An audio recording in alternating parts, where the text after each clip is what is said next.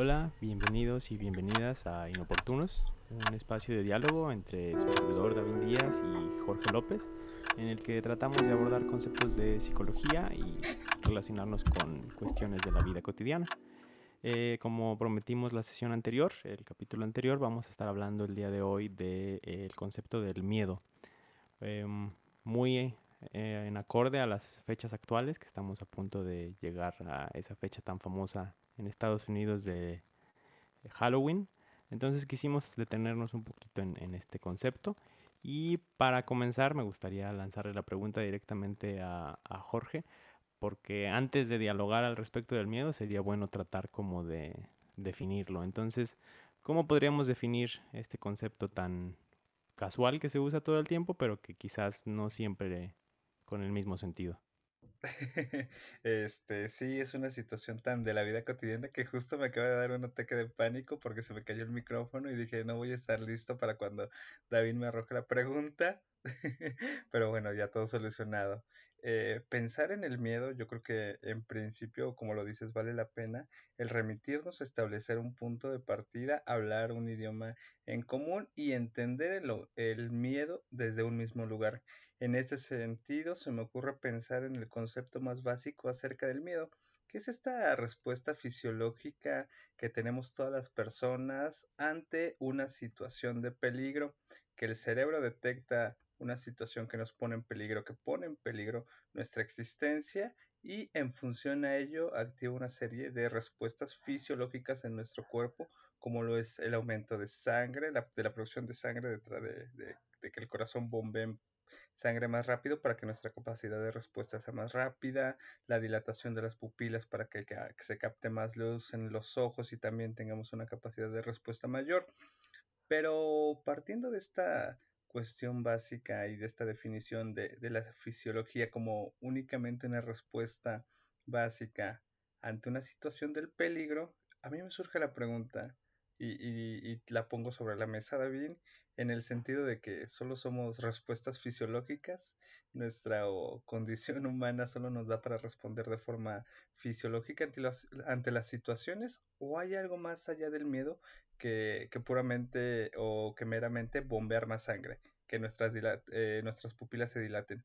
¿Te parece que hay algo más en torno al miedo? Sí, me parece que ese es un punto muy importante que tenemos que aterrizar desde un inicio porque de ahí se van a desprender una serie de cuestiones bastante complejas en relación al miedo. Y dijimos en uno de los primer, en el primer capítulo que no pretendíamos dar clases en esta en estas charlas, pero sí es importante que entendamos algunos conceptos, que estemos todos en la misma página para que ya a partir de ahí podamos dialogar, ¿no? Y justo esto que dices tiene mucho que ver con una corriente en psicología que muchas personas han escuchado en algún momento, que es eh, en los primeros intentos que se hacía hace muchísimos años de, estudiar la psicología, de pronto la definían como la conducta humana, ¿no? Decían, ¿qué es la psicología? El estudio de la conducta. Em, ¿Y qué es la conducta? Ah, pues cómo, te comportas, cómo respondes ante lo que te pasa. Y, lo hacían de una manera muy mecánica, ¿no? Como eh, estos famosos experimentos de Pavlov, en el que les daba de comer a unos perros y obviamente los perros salivaban. Y después, antes de darles de comer, sonaba una campana y los perros empezaron a asociar de manera mecánica o fisiológica, como decías tú, el sonido de la campana con que ya les iban a dar de comer. Y entonces, aunque no les dieran de comer, el único son, el simple sonido de la campana producía una respuesta de salvación, es decir, que ya sentían como que ya les iban a dar de comer. Entonces, ah, de pronto, esta visión tan simplista de, ay, pues hay un estímulo y por lo tanto hay una respuesta, eh, fue lo que se desarrolló durante mucho tiempo en, en el estudio de la psicología que era como un intento de hacerlo científico, eh, de hacerlo medible, de hacerlo cuantificable, pero evidentemente y después todas las corrientes eh, que se han abordado en psicología han añadido mucho a ese aspecto, porque quizás a lo mejor en animales más eh, menos desarrollados, más bien, este tipo de condicionamientos, que es estímulo-respuesta, puede que sí funcione, porque al final sí hay muchas respuestas que son eh, automáticas, ¿no? Eh, por ejemplo, no sé si yo me como unos camarones y soy alérgico, Yo, no pienso primero en, si me voy a hinchar o no, simplemente mi cuerpo se hincha y ya. Eh, entonces, sí, sí hay respuestas fisiológicas, evidentemente, pero nosotros como seres humanos hemos evolucionado un poquito más que eso. Entonces, ahí el miedo cobra un sentido muy distinto cuando empezamos a meter en medio ya no nada más el estímulo y la respuesta, sino la percepción. Em, ¿Qué nos puedes decir, por ejemplo, tú al respecto de la percepción, Jorge? Bastante interesante lo, lo, que mencionas, David, sin duda, y también pensaba, quizá, eh, y también volviendo un poquito a eh, la definición inicial de situación de alerta frente al peligro, justamente eh, eso es lo que nos lleva a pensar en la percepción. Actualmente los, las situaciones o los hechos o, o las, los fenómenos a los que nos enfrentamos en la vida, en la vida más bien están en función a cómo los percibimos para en, con base en ello asumir que estamos en peligro o no. Es evidente que las reacciones o las situaciones este, que pueden poner en peligro mi vida ya no son las mismas que hace 20 años o que en la Segunda Guerra Mundial o que en los primeros este, momentos evolutivos de la especie humana, en donde las situaciones de peligro, este, no sé, era el dientes de sable que te quería atacar, o posteriormente, este, no sé, la situación de peligro podía ser que te podías contagiar de peste, este, o más adelante en, el avance de la historia, no sé, eh, las en la Segunda Guerra Mundial, estos estruendos de bombas y cuestiones así. Hoy las situaciones que asumimos pueden poner en peligro nuestra vida o nuestra supervivencia son distintos y están en función a cómo los vayamos percibiendo. Por ejemplo, eh, en la mañana pensaba justamente al respecto del miedo y no sé, los primeros miedos en la infancia pueden ser muy significativos para tener en consideración el avance que vayamos desarrollando en, en la vida. Y yo me acuerdo que jugaba Pokémon. A mí me daba un miedo, después de que capturabas tus 150 Pokémon en tu Game Boy, este, y, y ya no había mucho que hacer en el videojuego, a mí me daba un miedo terrible este, el iniciar una nueva partida, iniciar como en un punto de dificultad distinto, porque eh, el hecho de hacer esto implicaba que todo mi progreso anterior se borrara iba a perder mis 150 Pokémon que ya había capturado este, con el esfuerzo de mi vida de un niño de este, 10 años, por ejemplo. Y, y esta situación, eh, este avance, este miedo que ahora se puede racionalizar como el miedo a la supervivencia o a los logros acumulados, me daba una situación terrible. Evidentemente, esto no ponía, digamos, en peligro mi vida o mi supervivencia. Más bien era a nivel simbólico lo que yo asumía al respecto de lo que significaba mi avance en un videojuego. Y creo que sobre eso se trata también el, concepto de percepción, ¿no? Y eh, enlazándolo y estableciendo una relación con el miedo, justamente en ese sentido, este, de, de acuerdo a nuestra historia, a nuestros miedos, temores, este, al desarrollo de nuestra vida, vamos percibiendo algunas situaciones en particular como que pueden poner en riesgo mi vida. Y, estas situaciones particulares este, son individuales y únicas de cada persona, pero quizás se vayan enlazando con cuestiones simbólicas que pueden ser comunes entre los individuos de una sociedad, de una población. Y, creo que, bueno, no sé si estoy respondiendo un poquito o entendiendo la pregunta al respecto de, lo que ponías en cuestión sobre la percepción en relación con el miedo, Davino. Sí, perfectamente. Creo que más o menos por ahí es a lo que yo quería apuntar porque mencionas algo que es esencial, que de pronto muchos de los conflictos que tenemos como seres humanos es que seguimos dependiendo mucho de mecanismos que eran pues muy primitivos. Em, es decir, el miedo es una respuesta evolutiva que nos ayudó a estar aquí el día de hoy. Si nuestros ancestros no hubieran tenido miedo, si hubieran sido Juan sin miedo, pues se los hubiera comido un lobo o se los hubiera comido un tigre de dientes de sable o yo qué sé. Eh, el miedo permite la supervivencia en, esa época, ¿no? Eh, ya no tenemos depredadores de quien estarnos cuidando, ya no tenemos situaciones eh, por el estilo que nos lleven a una respuesta tan instintiva al miedo, ¿no? en aquel entonces fue muy útil el miedo, pero en la actualidad ya no tiene tanta utilidad en ese sentido y de pronto lo único que provoca es que nos vuelve paranoicos en muchos aspectos. Eh, estamos siempre como esperando lo peor y, y eso es la parte que, que, yo quería enlazar con, la parte, con, con, lo de la percepción, porque ya no es nada más la respuesta fisiológica de, del miedo, ya no es directamente el estímulo y la respuesta, sino que pasa por el medio, por una cuestión de percepción que tiene que ver con tu propia historia de vida. Como decías, eh, la manera en la que tú interpretabas este miedo en relación al juego de Pokémon puede tener que ver con la manera en la que tú viviste otras experiencias con anterioridad, ¿no? Por ejemplo, a mí en lo personal recuerdo que me daban mucho miedo las arañas cuando era niño, porque me acuerdo muy bien de una ocasión en la que estaba solo en mi cuarto, mi mamá andaba, ni siquiera me acuerdo si estaba en la casa o si andaba lejos en el patio, y apareció una araña, pero apareció justo enfrente, ¿no? En la puerta, entonces no podía yo cruzar hacia el otro lado, y fue una experiencia sumamente traumática, porque dije, para esto, obviamente, ya desde antes a mí me habían dicho, las arañas pican y duele y te puedes morir si es una viuda negra, ¿no? Cosas así. Y entonces ya hay en mi mente un esquema previo como de, ay, mira, esto te puede pasar, esto pasa, etcétera, etcétera. Entonces en cuanto ves a la araña y aparte se vuelve una experiencia tan traumática porque, este, pues no podía salir, pues obviamente después ya queda como como esa respuesta a través de la percepción y sobre todo de mi historia previa, en la que en la actualidad si veo una araña me resulta, a lo mejor no, no salgo corriendo despavorido, pero sí me resulta muy incómodo, porque ya hay una asociación en mí. Entonces creo que ese es un punto muy esencial, porque ya que entendemos que el miedo no es nada más la respuesta física o fisiológica de en un momento dado, luego ah, surge un componente más importante que es la expectativa. Eh, de pronto, por ejemplo, no sé si yo voy a un bosque en la oscuridad, mi primer pensamiento es, ¿y si me sale una araña? ¿Y si me sale un animal que me puede hacer algo? Porque yo ya vengo configurado con, ¿no? Entonces, eh, antes el miedo era, veo una serpiente, me da miedo, salgo corriendo, era un instinto de supervivencia. En la actualidad no necesitas estar viendo a la serpiente de frente para, poder, para sentirte con el miedo, ¿no? Ya es más bien el pensamiento mismo que te va eh, generando esa situación de miedo.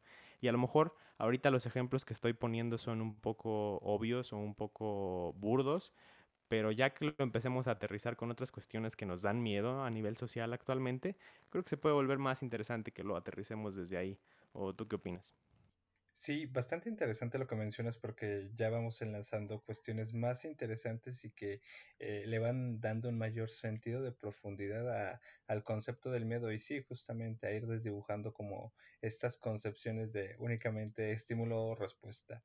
Situación de peligro es igual a sudoración, palpitación, este, dilatación de las pupilas y este, respuesta de huida o ataque o amenaza. No, más bien vamos entendiendo que eh, eh, los puntos intermedios que hay entre la situación aversiva de peligro y la respuesta provocada o que ah, la, o la respuesta que toma cualquier persona ante una situación de peligro están atravesadas por muchas cuestiones.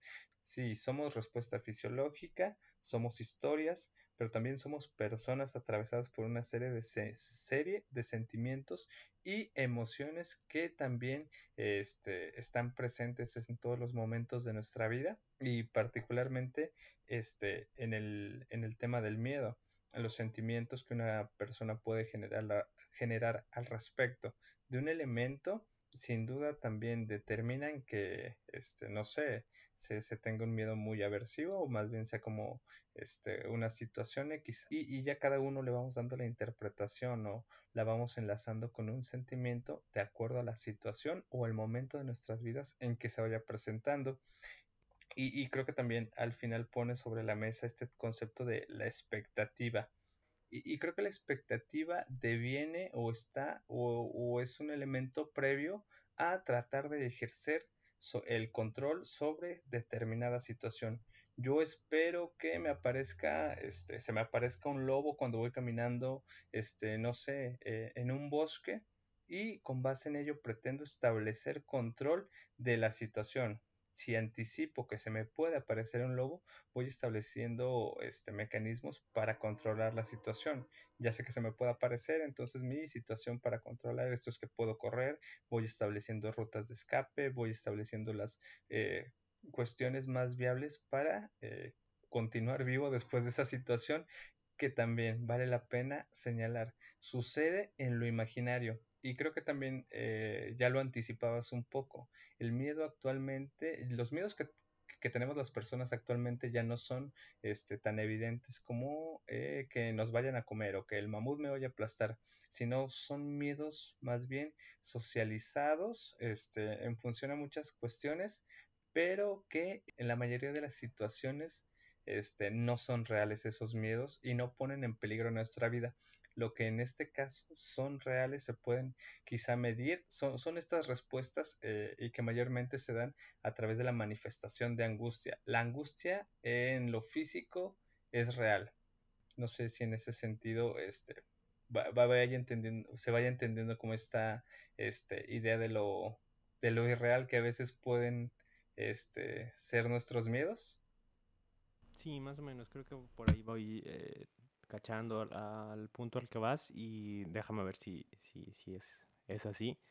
Creo que ahí tú ya empiezas como a elaborar un poquito más y metes un concepto que a lo mejor es, es posible que un perro tenga miedo, es posible que un gato tenga miedo, pero no que tengan angustia. Y ahí entonces eso nos diferencia mucho del resto de los animales, porque la angustia ya es una emoción mucho más compleja, menos visceral y más, ¿cuál sería la palabra? Duradera quizás, que convierte al miedo en algo muchísimo más amenazante. Porque de pronto pensamos al miedo únicamente, como decíamos en un inicio, como esta respuesta visceral que nos ocurre cuando vemos una película de terror, que nos ocurre cuando eh, alguien llega de improviso y nos, nos eh, grita por las espaldas o nos empuja o algo así y, entonces es un estímulo físico que dices, ay, ¿qué pasó? Eh, pensamos el miedo de esa forma, pero como seres más complejos, también nuestro miedo se vuelve más complejo y se involucra este concepto que es el de la angustia, que luego también comúnmente lo relacionamos con otro concepto que es el de la ansiedad. Em, pero en esencia, estos dos conceptos de lo que no de lo que anticiparnos a em, y sí eh, si se escucha que crujen las hojas secas puede ser que hay algo peligroso alrededor y entonces tú te anticipas y ya, y ya te preparas mejor en caso de que sí pase algo malo, ¿no? Eso era en la antigüedad, pero actualmente este tipo de anticipaciones o de estar esperando lo peor, eh, que me gustaría abordar ese concepto un poquito más adelante, em, son muchísimo más complejos que, nada más un, un depredador. Em, y en ese sentido creo que también abordabas un punto muy muy importante que era la parte de lo real, eh, que creo que vale mucho la pena eh, distinguir. Eh, hace poquito leí algunos artículos que hablaban de cómo nuestro cerebro es realmente muy impresionante. Em, si tú te ponías a observar el cerebro de una persona a través de los métodos que utilizan en las neurociencias, Em, las mismas áreas del cerebro se activaban cuando tú te estabas comiendo una manzana y estabas saboreándola, que cuando te estabas imaginando el sabor de la manzana, ¿no? Entonces, eh, ¿qué te está diciendo esto? Que en realidad para nuestro cerebro ese límite entre la realidad y lo que nosotros pensamos, de pronto se vuelve muy, muy difuso. No es tan fácil como distinguir entre lo real que tú mencionabas y lo que está pasando a nivel de lo imaginario, como decías. Em, si yo en este momento eh, le pido a la audiencia que recuerde, eh, no sé, a una persona que, estiman mucho, probablemente en automático les aparezca una sonrisa en el rostro. Ya ni siquiera es como que yo les haya dicho que sonrían, sino que ustedes ya tienen tan asociado a esa persona con un sentimiento positivo que se evoca ese sentimiento simplemente con haber mencionado a la persona. Y es un sentimiento que ustedes tienen real en este momento. No es como que su sonrisa sea falsa. Eh, es un sentimiento real. Y entonces pensar en estos términos vuelve a las emociones eh, negativas, por llamarles así en este momento, como la angustia y el miedo, pues muchísimo más ah, difíciles de controlar y muchísimo más angustiantes, valga la redundancia con el concepto, porque ya no es un estímulo externo lo que nos puede provocar miedo y malestar. Pueden ser nuestros mismos pensamientos los que lo hagan. Y decías tú, actualmente ya no le tenemos miedo al, a un mamut, le tenemos miedo a que nos rechacen, quizá tenemos miedo a que nos traicionen, tenemos miedo a querer a alguien y que nos lastime. Y entonces ese tipo de miedos... Pues sí, justamente, y creo que estos miedos quizá de las personas en, en sociedad que tenemos actualmente, como el rechazo, este, no sé, el no ser aceptados dentro de un círculo, por ejemplo, o cualquier situación, eh, me, me, parece bastante interesante y creo que también en ese sentido y respecto a lo que hablábamos, también, quizá de forma no tan directa, ponen en cuestión nuestra supervivencia y, y nuestra vida. ¿Por qué lo digo? Porque somos seres sociales, sujetos del lenguaje que están atravesados, sí, claro, por una historia de vida, una historia en particular, pero también somos parte de una historia en lo social, este, independientemente del rol o, el lugar en el que nos desarrollemos, formamos parte de ese engranaje del funcionamiento social. Y, quizá en el imaginario, eh, el no poder encajar dentro de este, este rol, esta dinámica, esta historia social, pues también eh, nuestro cerebro lo asuma como este, que se ponga en cuestión o en riesgo nuestra vida y nuestra supervivencia. Y, quizá en ese sentido también me parece bastante interesante esto que hablas al respecto de lo increíble de nuestro cerebro, lo maravilloso de nuestro cerebro, pero que también a veces este, el propio funcionamiento de este impide que este, existe una diferencia significativa a nivel cognitivo, a nivel este, del funcionamiento de nuestras áreas cerebrales entre aquellas situaciones que son reales y que son imaginarias. En ese sentido, creo que también vale la pena eh, traer a colación un concepto eh, como lo es el de la atención focalizada. Eh, la atención focalizada es, por ejemplo, que cuando nos, cuando hay ciertos elementos en nuestra vida a los cuales les ponemos más atención, tienden a aparecer, este, digamos, de forma reiterativa en nuestras vidas. Por ejemplo, este, no sé si en la mañana alguien ya escuchó que el número 4 es el número de la suerte, después cuando vaya caminando en su vida cotidiana va a empezar a ver muchos cuatros o, cosas que se relacionen con el número 4 y no es que haya más números 4, sino más bien que su cerebro pone mayor atención a este estímulo porque hay otro estímulo previo.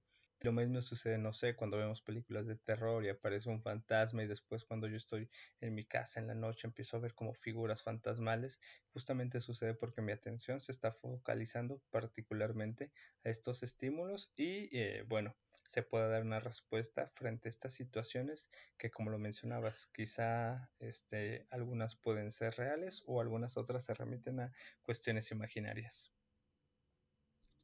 No sé si en ese sentido capté, la idea, amigo. Fíjate que yo iba por otro lado, pero ahora que lo mencionas así, me parece también muy, muy interesante. Este, porque hace poquito también leía un estudio que eh, básicamente, digo, eran conclusiones todavía muy preliminares, pero hacían estudios como de la manera en la que el cerebro recibe los estímulos externos y después los acopla dentro de su marco eh, ya establecido.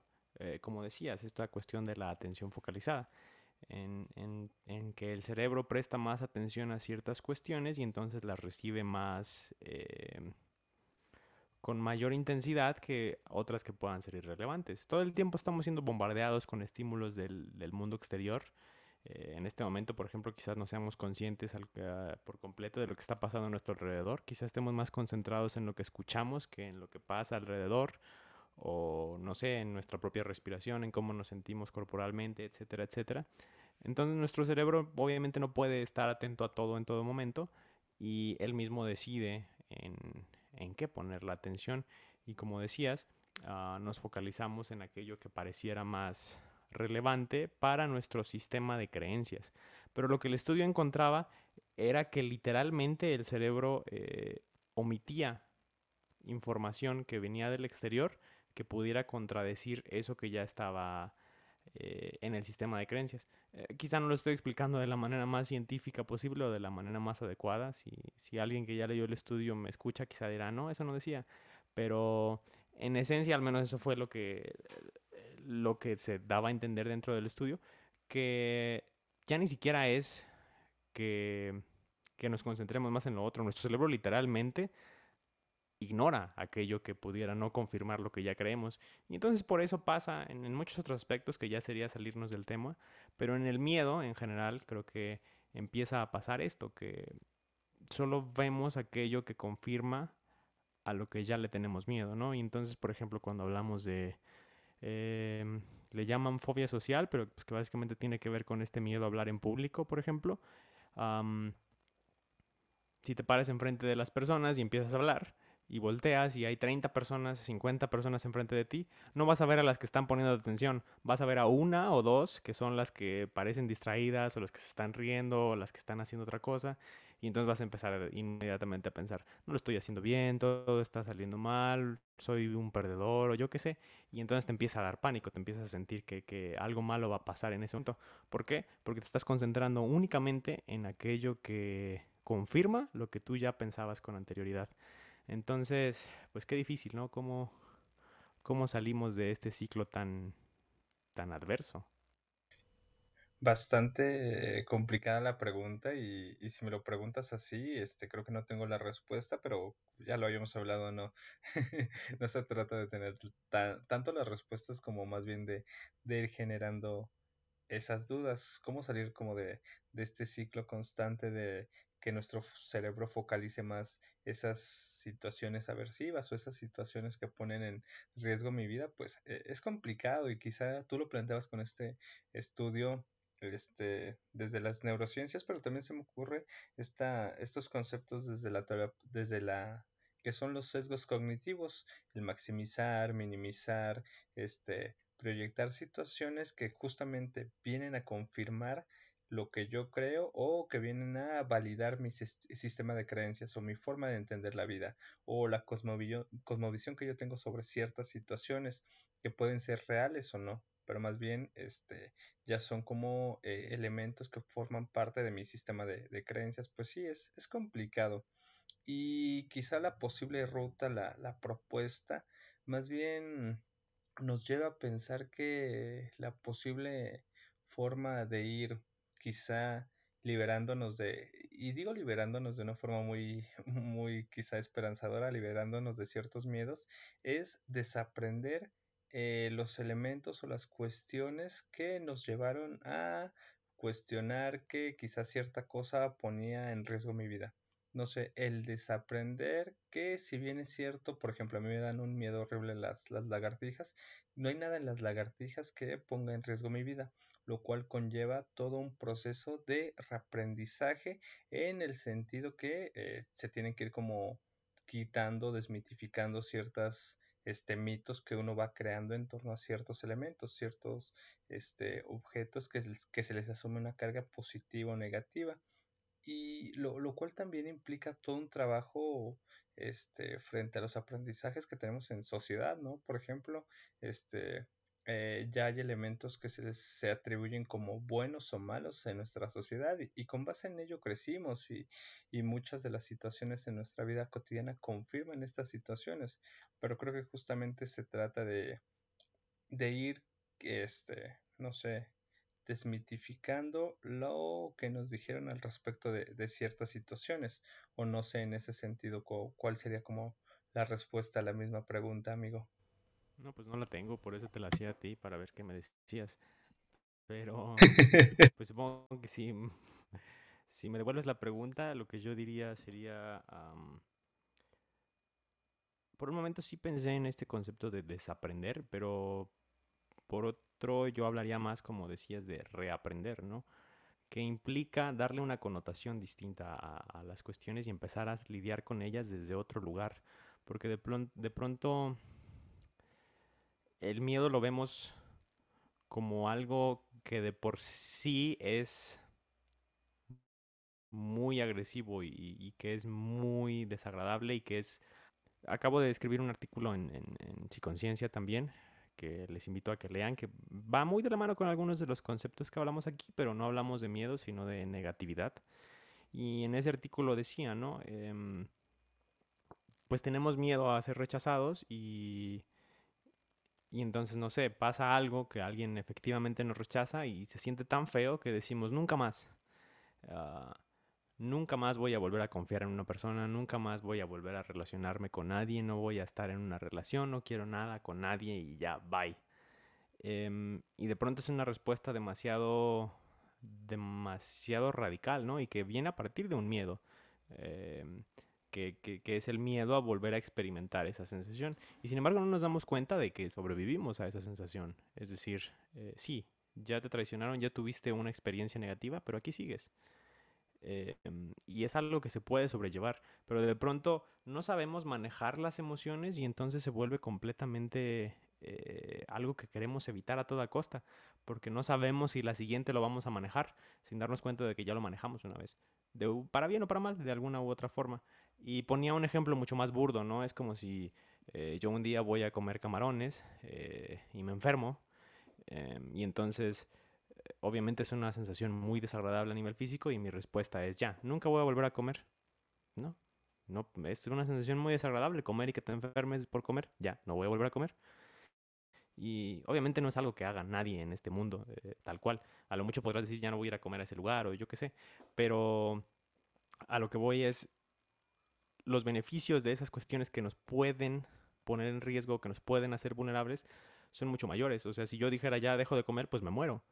Y en cierto sentido lo mismo pasa cuando dices ya no voy a confiar, ya no voy a, ya no voy a exponer mis emociones, pues también hay una muerte emocional o hay una muerte eh, social en ese sentido, somos seres sociales y siempre necesitamos estarnos relacionando. Entonces, a lo que yo voy es que muchos de esos miedos que nos configuran, que nos hacen eh, actuar de cierta manera, Uh, por ejemplo, si yo tengo miedo a ser rechazado o a hacer el ridículo, pues obviamente no me voy a relacionar con las personas, voy a evitar todo eso que, pueda provocar que pase eso. Y entonces vivimos en función del miedo, vivimos limitándonos y vivimos sin hacer muchas cosas que quizás sí nos gustarían, pero que mm, al final de cuentas pareciera más seguro no hacer nada que me pueda traer algo bueno para evitar algo malo. Entonces, pues quizá por ahí pueda ir un poco la respuesta de, del, aprender, reaprender todos estos conceptos que pueden estar fundamentando el miedo y empezar a reconocer que no está mal tener miedo y que tampoco está mal que, que te pase algo eh, a nivel emocional. Las emociones son algo con lo que podemos trabajar, pero de pronto nos cerramos tanto a emociones negativas que terminamos por no sentir nada. O bueno, no sé qué pienses tú, si ya me desvío un poquito, quizás. Este, sí, y pues sí, en ese sentido creo que coincidimos en que no tenemos la, la respuesta, más bien tenemos propuestas, aproximaciones, como lo, lo es aprender y reaprender esas situaciones, esos, este, esos encuentros frente a situaciones determinadas y también ir reaprendiendo el, el cómo yo me relaciono frente a estas situaciones de, determinadas. Y creo que también ponías algo en cuestión bastante interesante que el problema, o bueno, no el problema, la situación es que eh, el miedo per se este, como también ya lo hablábamos de la incertidumbre, no son buenas ni malas. El problema es cuando nos van incapacitando en algunos aspectos de nuestra vida que van mermando nuestro funcionamiento y eso deviene en afectaciones en nuestra salud mental. Cuando hay cierta situación que incapacite o genere una discapacidad en lo social, en lo emocional de forma individual, pues evidentemente vale la pena voltear a ver ahí, ahí qué está pasando, lo cual también conlleva todo un trabajo este, interno, también implica tener como este, la capacidad de introspección, la capacidad de este, voltear a ver hacia adentro y, darnos cuenta qué está pasando, si ya no nos relacionamos por temor a que este, nos rompan el corazón o este, que no me acepten en un círculo social o cualquier situación, eh, es ahí donde pues ya vale la pena voltear a ver estas situaciones.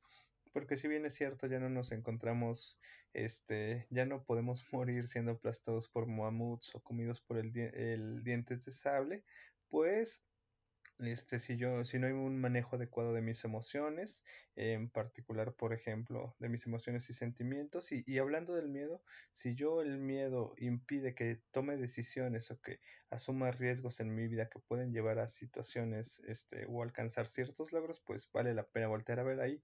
Pero también la contraparte, no se trata de vivir sin miedo, porque posterior, este, si bien es cierto ya no están los grandes depredadores, pues sí me puedo enfrentar a situaciones de, de riesgo que pueden poner en riesgo mi vida, no sé, salir en la calle y morir asesinado o cuestiones así. Entonces no se trata de este, dejar que el miedo copte, capture todas mis, todas mis decisiones, pero tampoco se trata de decir, ay, sí, este, mañana vamos a vivir sin miedo o situaciones en ese sentido.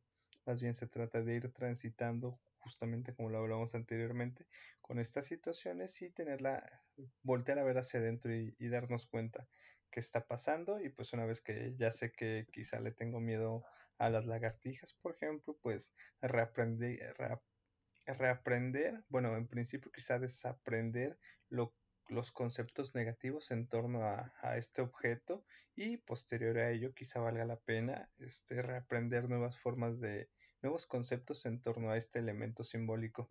Pero pues sí, creo que, el trabajo es largo y pues este, es mucho más sencillo cuando se tiene cierto acompañamiento eh, para ir transitando estas situaciones. Sí, creo que hay dos cosas importantes. Son em, en el principio hablábamos de eso que, mencionas, de a lo mejor el miedo ya no tiene la utilidad de antes, que gracias al miedo estamos aquí porque nuestros ancestros sobrevivieron a muchas cuestiones, pero sigue siendo relevante en varios aspectos. por ejemplo, y supongo que muchos de nuestros espectadores quizás esperaban más como este aspecto, pero un, punto que me parece importante del miedo, nada más para mencionarlo, es cómo también parece ser adictivo. Eh, por eso nos gustan las películas de miedo. Digo, si hemos hablado tan mal de la emoción en sí, en, ciertos aspectos, y hemos dicho que nos paraliza, que nos bloquea, que nos hace eh, tener una respuesta desagradable en el cuerpo, eh, eso no explica por qué nos gusta ver películas de terror. Digo, no a todos, ¿verdad? Pero a muchas personas encuentran cierto placer en, asustarse, en que los asusten. Por eso existen tantas casas de terror, tantos pues sí, tantas películas, series eh, de miedo. Hace poquito empecé La maldición de Blade Manor, está bastante interesante, pero bueno, como comentario adicional. Y mm, si existe esta sensación benéfica del, del miedo, pues tiene mucho que ver con que a nuestro sistema, a nuestro cuerpo, a nuestro cerebro le interesa que sigamos perpetuando el miedo, porque en un primer momento Obviamente si el miedo te hacía sobrevivir, pues obviamente al, cerebro le interesaba recompensar esa situación para que después siguieras teniendo miedo y siguieras sobreviviendo, ¿no? Entonces, eh, cuando nos asustamos, se liberan neurotransmisores en, nuestro cerebro que permiten como esa sensación placentera. Eh, em, vi un estudio que decía que era una sensación inclusive muy similar a lo que se provoca cuando consumes eh, algunos estimulantes como la cocaína. Eh, la, respuesta en el cuerpo es, en ese sentido. Y por eso vemos muchas personas adictas a la adrenalina, ¿no? Que necesitan aventarse de aviones y eh, sin fin de cosas, hacer deportes súper extremos para poder sentirse bien, que es una adicción a esta respuesta física, ¿no? Entonces, a lo que quiero llegar con esto es que existe cierta utilidad para nuestro cerebro en que nosotros sigamos sintiendo miedo, porque si bien actualmente no existe todo eso que decíamos, em, como riesgos más tangibles, existen muchos riesgos actuales que también son importantes. Es decir, en cierta medida es lógico el miedo al rechazo porque, pues a final de cuentas, como seres sociales, si nos rechazan, si nos aislamos, si nos convertimos en ermitaños, pues también eso es muy malo para nosotros. Entonces, tiene cierta lógica que, que, que, tengamos ese tipo de miedos todavía en la actualidad. La cuestión es, como decíamos, que de pronto como nuestro cerebro es tan avanzado en muchos aspectos, de pronto esos miedos se apoderan de nosotros y se vuelve completamente pues paralizante en ese sentido. Entonces creo que, como decías, y ya para ir eh, cerrando, es importante que comencemos a darnos cuenta, ¿no? Lo decía hace un momento, A lo mejor muchos esperaban que habláramos de, de otros aspectos de miedos más evidentes, no sé, de las fobias, este, de por qué le tenemos miedo a las arañas, por qué le tenemos miedo a las serpientes, por qué el Halloween, etcétera, etcétera. Y si bien son temas interesantes, creo que a nivel de salud mental es mucho más importante que hablemos de esos miedos que a veces no tenemos tan conscientes. Y lanzo la pregunta ya también a ti, Jorge, pero a la audiencia en general, sobre qué tan conscientes somos de lo que le tenemos miedo tratando de, de, responderle en lo inmediato, amigo, este, yo bastante, creo que, este, si bien es cierto, eh, y como resultado quizá el trabajo terapéutico de, de, hace tiempo, pues me he reconocido como una persona muy miedosa, pero este, creo que en principio implica el, eh, de inicio reconocer cuáles son los orígenes de, esos miedos y como lo decías, este, quizá no abordamos el tema desde una visión muy hollywoodesca, por llamarlo de alguna manera, de, ay, no, ¿por qué le tenemos miedo a, las arañas o cuestiones así? Sino más bien de que entender que la mayor, en la mayoría de los casos este, el miedo se funda en cuestiones particulares propias de, de nuestra historia y, y pues quizá, claro, tiene una función en nuestra vida el, el miedo, como lo tienen este, las demás emociones, los demás sentimientos, este, para poder, digamos, construir toda una estructura psíquica saludable y, y, justamente en ese sentido no se trata de decir, no, vamos a vivir sin miedo, sino es ir responsabilizándose de las situaciones que a cada uno nos generan miedo y pues quizá también el, el que esto no nos incapacite ni ya sea por la ausencia de miedo o porque este, vivo mi vida totalmente con miedo a, las situaciones que se me presentan. Eh, creo que en ese sentido pues eh, eh, hemos agotado un poco el tema. También a propósito de tu comentario, justamente terminé este, de ver esta serie, bastante interesante, creo que nos hace una perspectiva muy interesante del miedo si con temor a spoilear justamente este muchas de las situaciones que se dan. Que apenas llevo tres capítulos. pues mira, amigo, te faltan seis. Y a lo que voy es que este eh, el origen de los sucesos fantasmagóricos o sobrenaturales en esta serie se fundan quizá en la eh, en que como, como se menciona alguien crea un centro de gravedad en torno al miedo del abandono y esto va capturando a las demás personas a que orbiten en torno, en torno a esta casa, que, que es como la temática de, de, la serie. Entonces, pues, este, no dejemos que, que el miedo se convierta en nuestro centro de gravedad y ni mucho menos que en ese sentido vaya capturando la vida de los demás y mantenga atadas a las personas justamente por, por el miedo. A propósito del comentario, a propósito de la serie y, también claro como recomendación porque la verdad es, está bastante buena la serie. Y en ese sentido ya para terminar, este David, no quisiera terminar el capítulo de hoy preguntándote cuál es tu, tu miedo así como más cañón, ¿no? ¿Qué onda? Y bueno, también este como pregunta a la audiencia que nos escucha, también a propósito de, de, tu pregunta y también quizá en principio para ir identificando cuáles son como esos miedos más cañones que tenemos en la vida. Híjole, ahora sí me agarraste en curva. Pues creo que son varios. Pero antes de revelarlo, creo que es importante eh, que nos demos cuenta también de eso. Yo podría así, así de bote pronto, dicen los chilangos, podría decir, ay, pues a las arañas o em, a la muerte, no sé, que son como miedos más tangibles, más lógicos. Pero la pregunta que yo te hacía a ti iba en relación a eso, ¿no? De pronto, de pronto no nos damos cuenta que vivimos en función del miedo, que nuestro centro de gravedad en, en efecto es un miedo Ah, de pronto le llamamos de otra manera, ¿no? Le llamamos destino, le llamamos mm, así soy, así es la vida, este, cosas por el estilo. Y no nos damos cuenta que en realidad lo que hay detrás de esa manera en la que nos comportamos, de esa manera en la que vemos el mundo, que interpretamos la vida, es un miedo y que muchas veces, como decías, puede ser un miedo transmitido. A lo mejor quizás es un miedo que nos transmitieron nuestros padres, quizás es un miedo eh, que de una u otra forma nos lo pudieron haber transmitido, ¿no? Ya sea que era un miedo que tenían ellos y que al ver nosotros el malestar en ellos lo internalizamos, o que quizás tenía que ver mismo también con la aceptación por parte de los padres, ¿no? Y entonces de ahí, de esa necesidad puede surgir un miedo al rechazo, por ejemplo. entonces, la idea, como decías, no es vivir sin miedo, sino vivir consciente de él. Vivir consciente de qué, qué miedos hay detrás eh, de la manera en la que yo me estoy comportando, porque al final todo miedo tiene un mensaje. Todo miedo significa algo y todo miedo tiene que ver con, tu propia historia de vida, ¿no? Y entonces, en ese sentido, creo que puedo hablar así del miedo de la araña por el evento específico, pero también podemos hablar de otro tipo de miedos más profundos, ¿no? Como es eh, precisamente, no sé, el miedo a la soledad.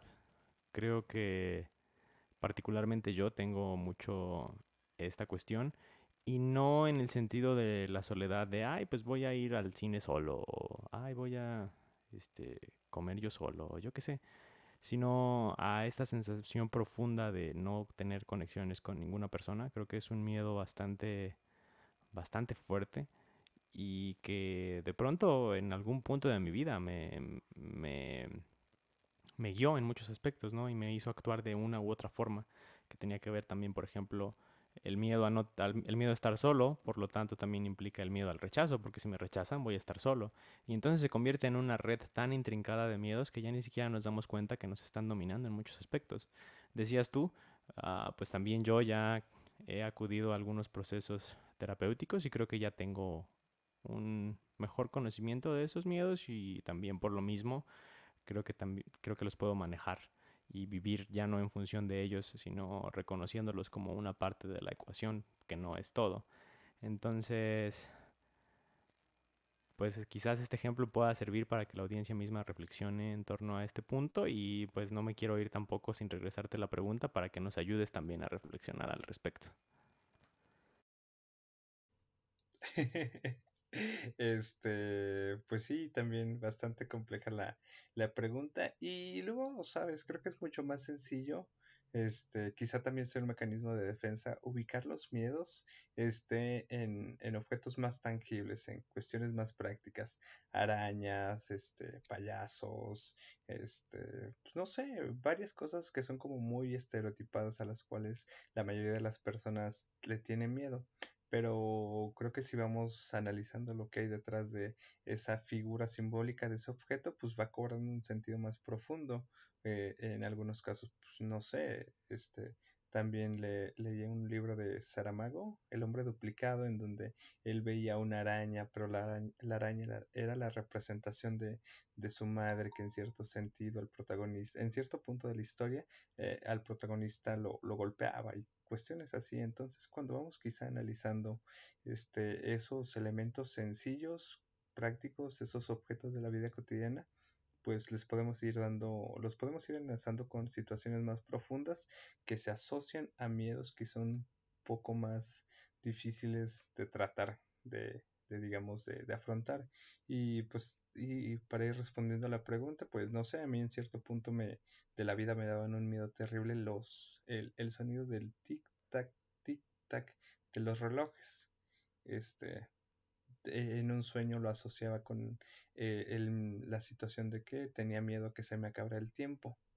Y después ya uno lo va analizando y se da cuenta que es como más bien el miedo a la, a la mortalidad que también se remite como a, no trascender, a no hacer nada de la propia existencia, de la propia vida, y luego por eso no, este, después anda este, asumiendo conductas en la vida para, para buscar trascender, pero bueno, sí, el, miedo del tic-tac de los relojes se asoció como el miedo a la mortalidad y posteriormente como a la intrascendencia.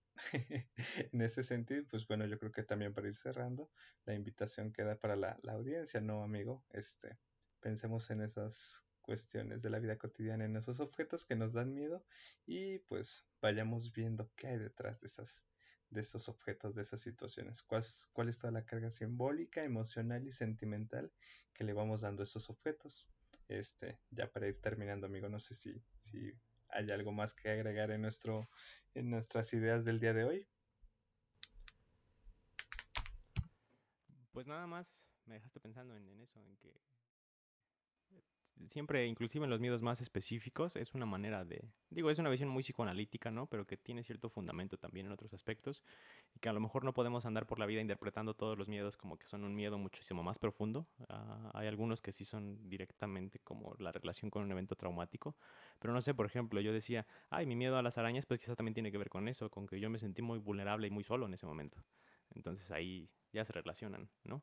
Eh, y se externaliza ese miedo a la soledad en un pequeño animalito de ocho patas. Entonces, y también, pues obviamente, ya que lo mencionas, creo que un miedo que también yo tuve durante mucho tiempo era ese, ¿no? El de la muerte.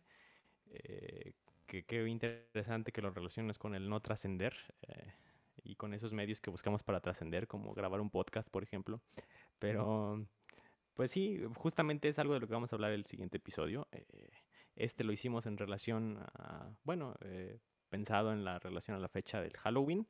La siguiente semana estaremos más próximos al Día de Muertos, entonces vamos a hablar también de la muerte, que nuevamente la advertencia para la audiencia, no vamos la idea no es hacer un repaso de por qué existe el Día de Muertos y por qué la muerte y qué hay más allá de la muerte, sino vamos a ver qué relación tiene la muerte y la salud mental, quizá procesos de duelo, quizá eh, este mismo miedo a la muerte, como decías, la trascendencia, etcétera, etcétera.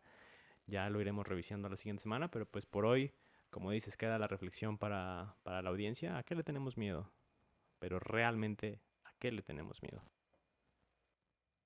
Este, pues sí, qué bueno que lo mencionas, amigo, y pues tratando un poco de abonar hacia nuestros miedos y a la reducción de estos, pues les, también dejar la invitación a la audiencia que nos escucha a que comparta nuestro podcast en Spotify, este también las publicaciones que sacamos en Facebook, este desde la página de Inoportunos y pues también a todos este los artículos, publicaciones que salen de Psiconciencia y pues a escucharnos la próxima semana. Sin más que agregar, David, este, este ha sido un episodio más de Inoportunos, hablando sobre los miedos. Hasta la próxima.